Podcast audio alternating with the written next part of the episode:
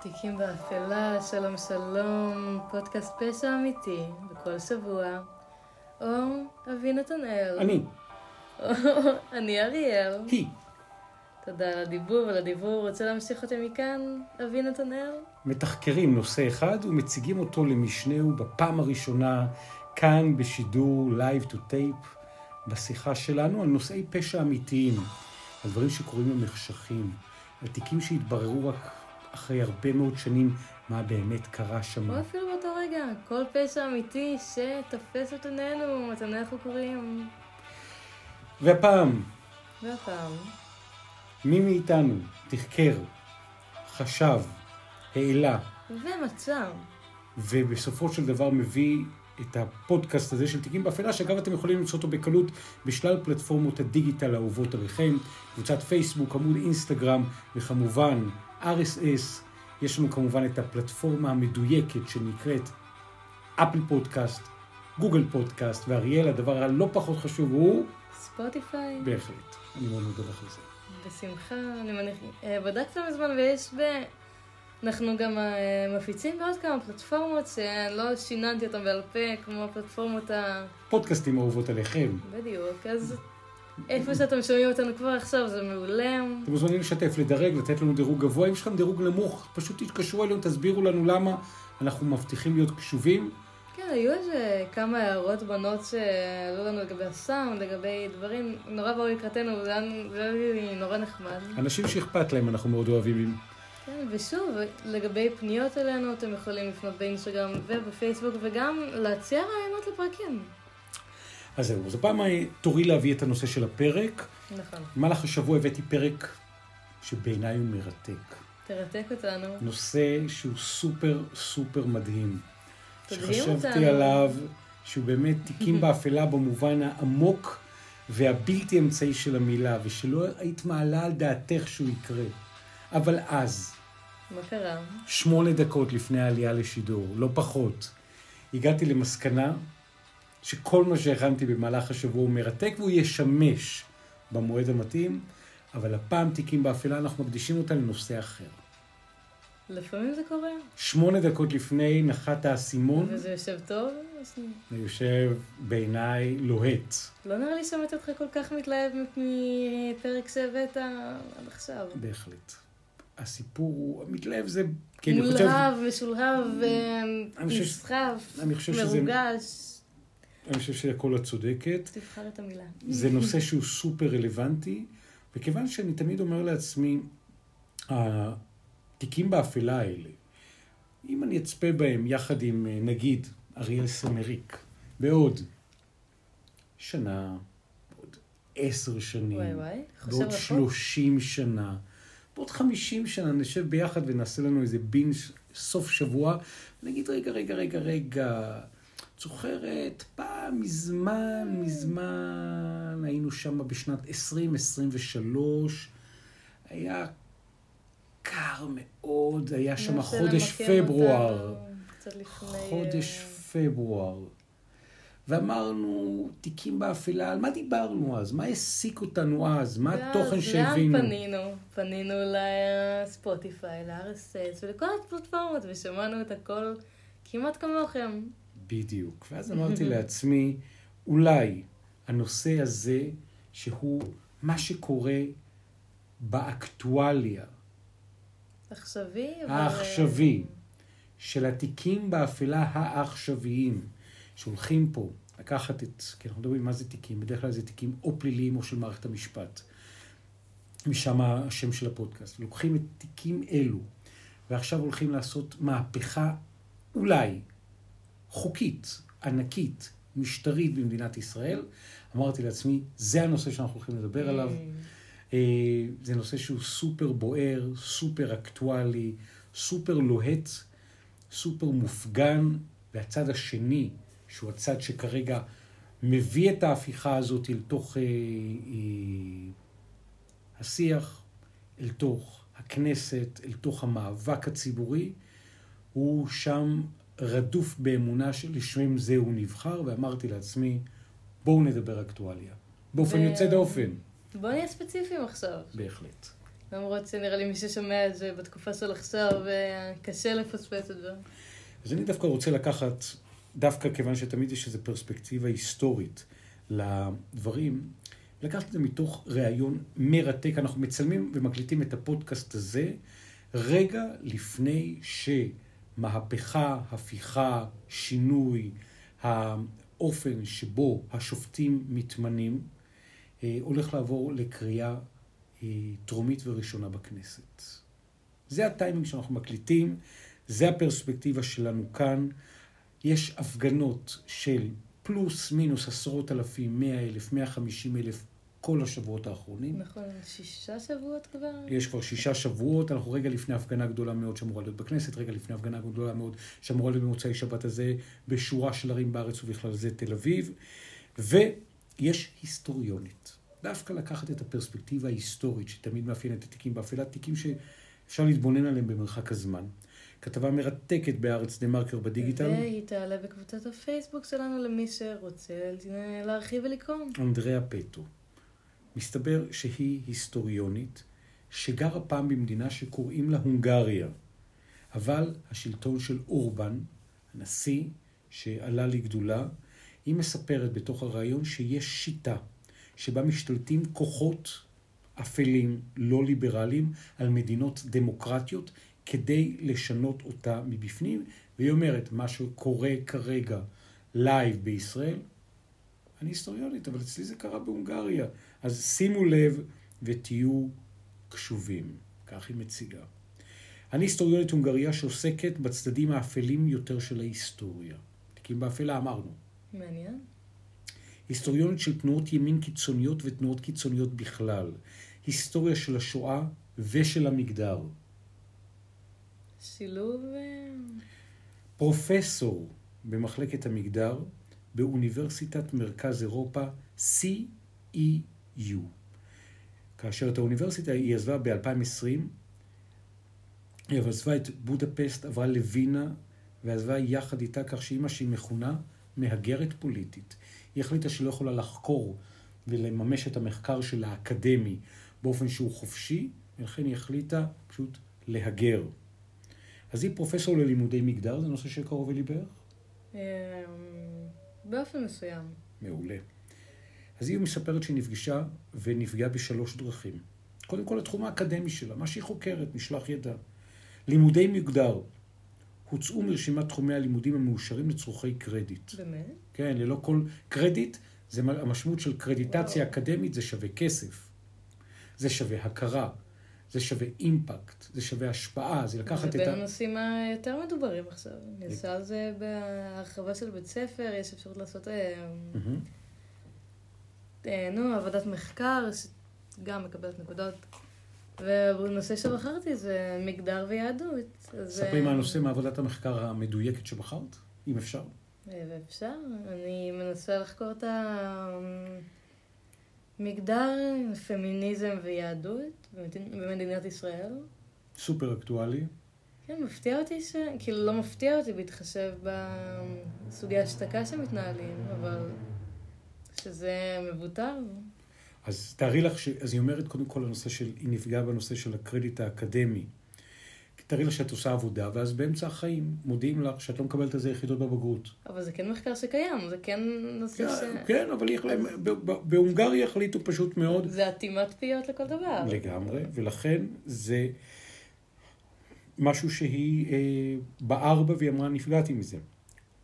שנית, האוניברסיטה נאלצה לעבור לאוסטריה כדי לשמר את החופש האקדמי שלה. Hmm. ודבר שלישי, היא עצמה נאלצה להתפטר מוועדת ההסמכה להשכלה גבוהה בהונגריה. עברה מהונגריה לאוסטריה. למה? כי ראש הוועדה תבע ממנה למשוך מאמר שכבר עבר ביקורת עמיתים ועמד להתפרסם בכתב עת אקדמי בגלל שהוא היה, תחזיקי חזק. אני מחזיקה. חזק חזק. ביקורתי.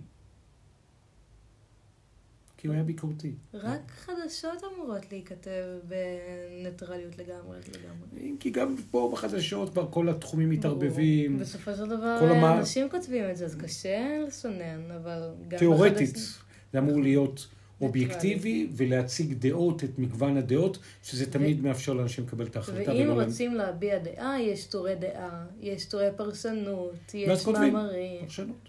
נכון. חדשות תיאורטית אמור להיות ניטרלי.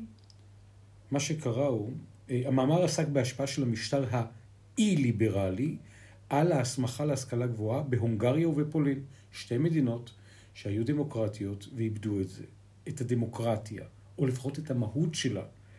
אגב, בסופו של דבר כן פורסם המאמר. איפה אבל? באותו, באותו מקום?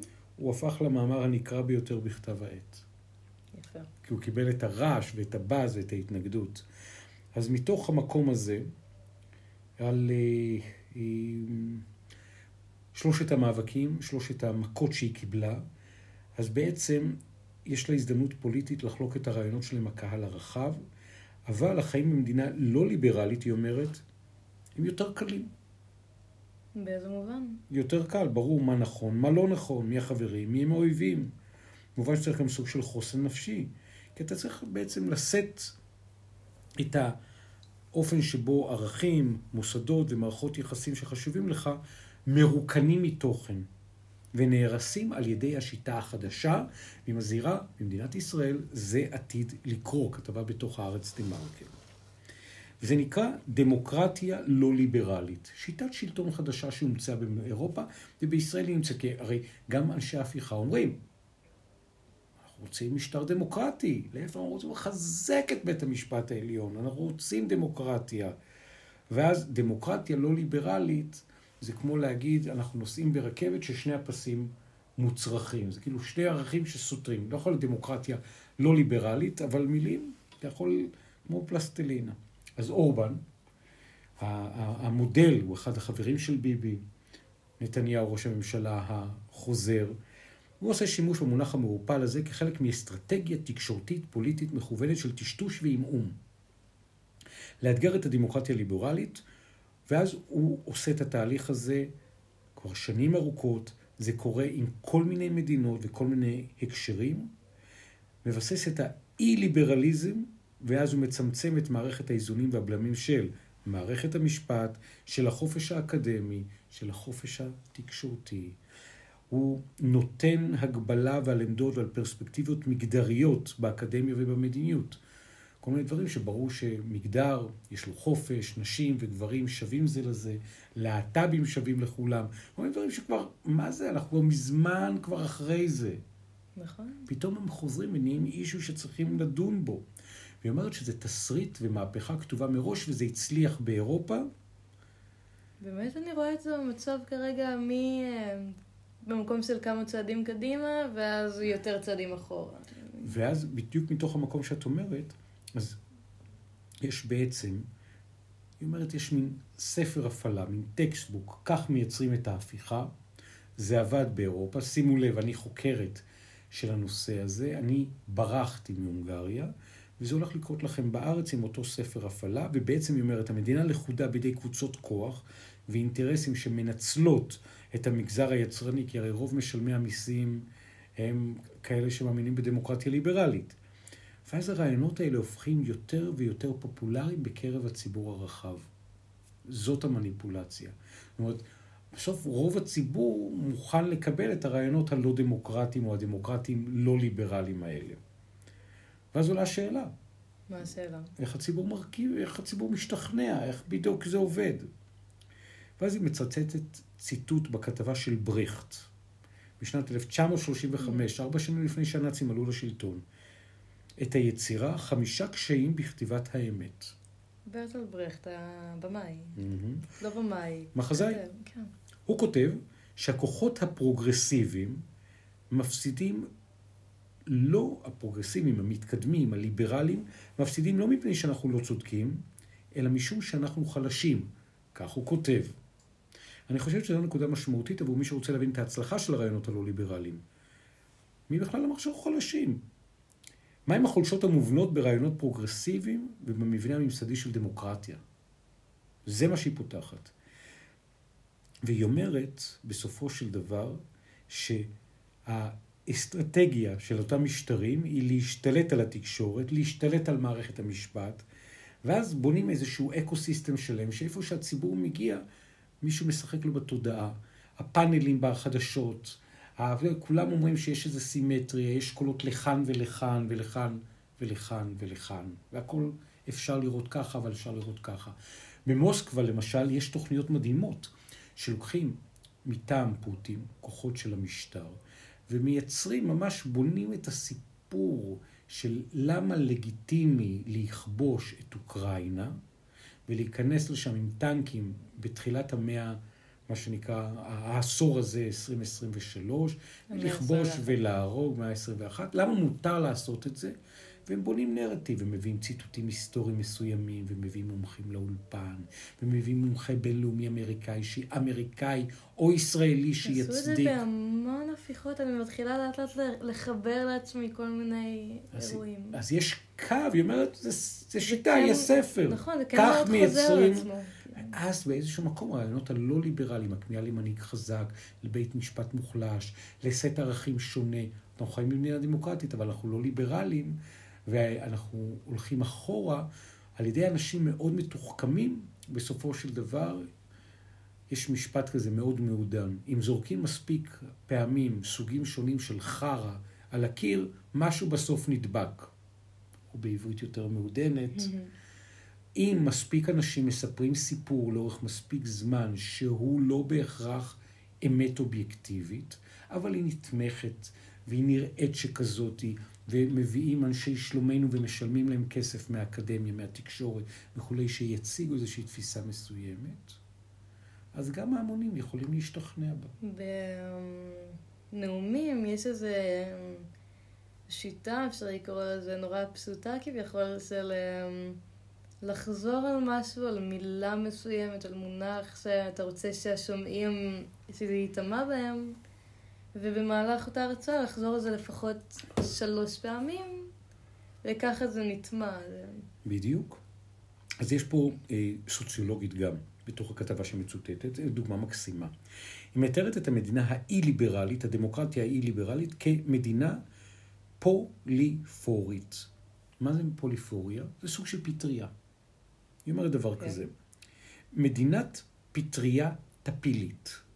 כי מה קורה? הכסף מגיע מהרבה אנשים ליברליים, הם משלמים מיסים. הם הולכים במדינת ישראל הרבה מאוד מהם לצבא. הם נמצאים אה, בחלק גדול מהם בתקשורת. הפטריה הזאת היא גדלה על גזעי העצים, והיא משתמשת במשאבים של העצים כדי לשרוד. היא יונקת מהם את האנרגיה מהעץ. אבל אין לה שום דבר משלה, היא לא מייצרת בעצמה. לכן היא משתמשת ברעיונות, במקורות, בתשתיות של העץ שעליו היא גדלה. היא לא הורסת את העץ, כי אם היא תהרוס את העץ היא בעצמה כורתת את הענף שעליו היא יושבת הפטריה. היא מאפשרת לו להתקיים כדי שתוכל להמשיך ולנצל את כל מה שיש לו לטובתה. זה מעניין. דוגמה יפה, נכון? מאוד. תיק באפלה, איך התיק הזה נבנה, ממה הוא ניזון, איפה של האנשים האלה יש משכורות? מי משלם משכורות לחברי הכנסת האלה שבאים עכשיו לכלות את הדמוקרטיה הישראלית? לפחות חצי, לפחות חצי, מגיע מהציבור. זה הגזע, זה העץ, אז הם יונקים את הכסף ומשתמשים בו להטמעת הרעיונות, כאשר העץ נשאר, הוא לא מת, אבל כל האנרגיה שלו מנוצלת לטובת אותה פטריה.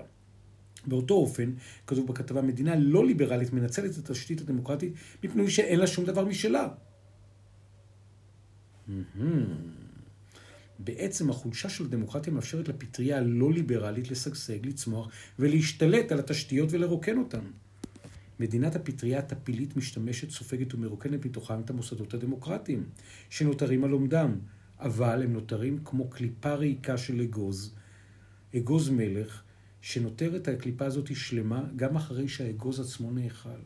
רוצה לומר, אתם אומרים שיש בית משפט, יישאר בית משפט, הוא יישאר בגבעת רם בירושלים, עם השיש וכו', אבל השופטים, האנרגיה, הרוח, תתרוקן, יהיו אנשי שלומנו, ימונו על ידי פוליטיקאים, מצד אחד או מצד שני. לא משנה אם ימונו רק על ידי פוליטיקאים. ואז אתה נוסע, אתה אומר, הנה בית המשפט של מדינת ישראל, אבל הרוח נעלמה, זה כמו קליפת אגוז ריקה מהאגוז. וזאת המניפולציה, וזה התרגיל, וזה התיק. אמרתי לעצמי, אולי פעם פשוט נדבר על אקטואליה, כי בעצם היא לוקחת מתוך האפלה את ספר האפלה, ושמה אותו בתוך האור. ואנחנו יכולים לבוא ולהגיד, גם בעוד 50 שנה, דיברנו על זה, יצאנו להפגין, עשינו את מיטב המאמצים שלנו כדי לבוא ולהראות לאנשים ולציבור הרחב איך המשחק עובד. עד כאן הערות, מחשבות, שאלות. עולה לי לשאול אותך באיזה שלב לדעתך מ... אנחנו נמצאים עכשיו וכמה רחוק לדעתך נגיע בישראל? כרגע ישראל נמצאת בשלב שבו יש אה, כרגע ב... 2023, פברואר. פברואר. רגע לפני אמצע החודש. בטיימינג הזה, זה נמצא במקום שבו הסיכויים של ההשתלטות העוינת של ממשלת ישראל על מדינת ישראל, על כל חלקיה, הם 50-50. זאת אומרת, יש 50 אחוז שזה יצליח ויש 50 אחוז שזה לא יצליח. זה מאוד תלוי בהחלטה של גזע העץ. אם גזע העץ יפסיק לתת את האנרגיה שלו לטובת הפטריות שסופגות ואוכלות אותו ומרוקנות אותו מתוכן, זה ייגמר בקלות. הרי בסוף בסוף, אה, אפילו בגבולות החוק והאתיקה, אם יעמוד סמיטריילר וימנע מהנבחרים, כל הנבחרים להיכנס לכנסת, פשוט לא יהיה להם חנייה. אז אה, זה לא, הם לא יכולים להצביע. הכי פשוט. אם לטובת התהליך שאלה אנשים... כמה רחוק הם ילכו כדי להצביע. אז, אז אני בא ואומר, יכולים ללכת ככה רחוק, ואפשר תמיד על כל צעד רחוק, הגזע הוא הגזע, הפטריה היא הפטריה. כשהגזע יודע שהוא הגזע, הוא תמיד יודע שהאנרגיה אצלו, כי הוא מחזיק את הכסף, הוא מחזיק את, ה, אה, את, ה, את הרוח שמחזיקה את, ה, את המקום הזה, את האקדמיה, את התקשורת, וכשאתה מתחיל לתת לטפילים לקחת ממך אנרגיה בשביל רייטינג, בשביל לפנות להמונים וכולי וכולי, אז אתה מתחיל לשחק בתודעה של ההמונים, ואתה מאבד בהקשר הזה את הניטרליות. עכשיו, יחד עם זה, גזע חכם בא ואומר, אני לא רוצה, לה... יש גם דברים טובים בפטריות.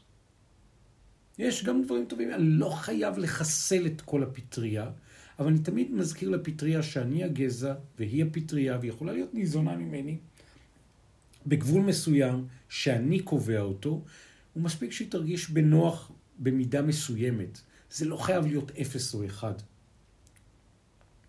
ועכשיו, בתוך הכתבה אני חוזר פנימה. עולה השאלה, אני חושבת שבישראל הדוגמה של התקשורת, לפחות לעת עתה, היא הבולטת ביותר. בישראל עדיין יש חוסן כלכלי של מוסדות ופרטים שיכולים למלא יונה החוקרת מהונגריה את מקום התכנים הנשלטים על ידי המדינה. אגב, אלו גם הזירות שיהיו מטרות הבאות למתקפה. שיטת הפעולה השנייה של המדינה הלא ליברלית היא יצירת שפה חדשה, שפה של שנאה, שפה של פחד, שפה של עוינות, שפה של השתלטות, שפה של הפחדה, של בריונות, של שיימינג, של מי שלנו, של מי שפטריוט, של מי שלא פטריוט. ואתם רואים כל מיני שליחים בתקשורת שבאים ואומרים, ההפגנה היא לגיטימית או לא לגיטימית, אנשים שמדברים בתקשורת מתאים להם או לא מתאים להם, ואז הם מפחידים, צריכים לשים אותם בכלא, צריך לשלוח אותם למאסר. מי שאל אותם בכלל? מי הם בכלל? מי מינה אותם? מי משלם להם משכורת? את מי הם משרתים? כן, אבל המתחלק לאנשים שכן באדם, שכן בחרו אותם. מהמם. בוא נגיד כן, שבמקרה. בוא נגיד שבמקרה הזה, אפילו חצי מהעם תומך במאה אחוז. אבל עדיין יש את החצי השני. בדיוק. החצי השני שכל שבת כרגע יוצא להפגין. והחצי הראשון שבא ואומר, אני אין לי שום דבר נגד החצי הראשון. אני גם לא רוצה, אני חייב אתן לחיות. אין לי בעיה עם פטריות מכל הסוגים, אבל לא כאלה שמרוקנות את כל העץ עבורן. ואז אה, מתחילה להיות שפה של אה, להיות או לחדול, חיים או מוות, הפחדה, אין יותר דיונים מקצועיים, אין יותר שומרי סף, אין יותר יועצים משפטיים, הכל זה סכנת מוות, הכל זה איום, הכל סכנה, הכל אישי, הכל שיימינג. אה, הנה יש פה תמונה של המפגינים בצעדת מחאה נגד הממשלה אה, ההונגרית במרכז בודפסט. השנה היא תעלה. 2018, שימו לב, התמונה תעלה ברשתות. לגמרי. נשמע מוכר. כל דיון שהוא כביכול עניוני מתרוקן מתוכן, כל אדם שטוען דבר כזה או אחר הוא נתפס כלא ענייני. הכל חלול, הכל ריק, כולל המילה דמוקרטיה. מה זה בעצם דמוקרטיה? נתן לא מדבר על דמוקרטיה לא ליברלית. כמו אורבן. הוא כביכול דמוקרט, הוא ליברל, הוא גדל באמריקה. אמריקה? כן, הוא חי שם יחד עם המשפחה, הם ירדו כי אבא הלך לעשות לימודים אקדמיים. הייתי אומרת אפילו אמריקה. את יודעת מה? גם זו דרך לקרוא לזה. אז בעצם עולות הפרשנויות של הא-ליברליזם. פרשנות אחת שהפוליטיקה הלא ליברלית מונעת מאידיאולוגיה ומערכים, ולכן ממציאים עבורה כל מיני מינוחים נוצצים כמו שמרנות לא ליברלית, וזו הופכת להיות שפה וכולי וכולי. בסופו של דבר, שיטת פעולה עושה שימוש באידיאולוגיה הזאת, עם ערכים ומניפולציות כדי להישאר בעמדת כוח ולהחליש את המתנגדים. זו גם התשובה לשאלה איך ייתכן שאנשים לא ליברליים מסוגלים לקדם לפעמים מטרות סותרות, או עוברים מצד אחד לצד שני, או לצד שלישי, או לצד רביעי. פוליטיקאים בלתי ליברליים יודעים היטב מה הם רוצים, אנשים מתוחכמים, נחושים, הם עושים את העבודה שלהם בצורה יוצאת דופן מבחינתם. ולכן העצה שעולה פה מתוך הכתבה היא אחת, תהיו זהירים. זה מה שהיא אומרת. תלכו לתהליך הזה בעיניים פקוחות. תבחרו איזה מאבק אתם נוטלים, איזה מתקפה אתם מגיבים אליה, משום שהסוג של הדיונים, הסיקור והשיח סביבם רק מאכילים את הפטריה הרעילה. זאת הדרך שבה מנרמלים דיונים שאין כל דרך לנרמל אותם. פתאום נהיה לגיטימי לדבר אם יהיה בית משפט עליון חופשי, או לא, או איך, וגם הכל בלוח זמנים קצר, יורים ב-100-360 מעלות מסביב לכל הדברים.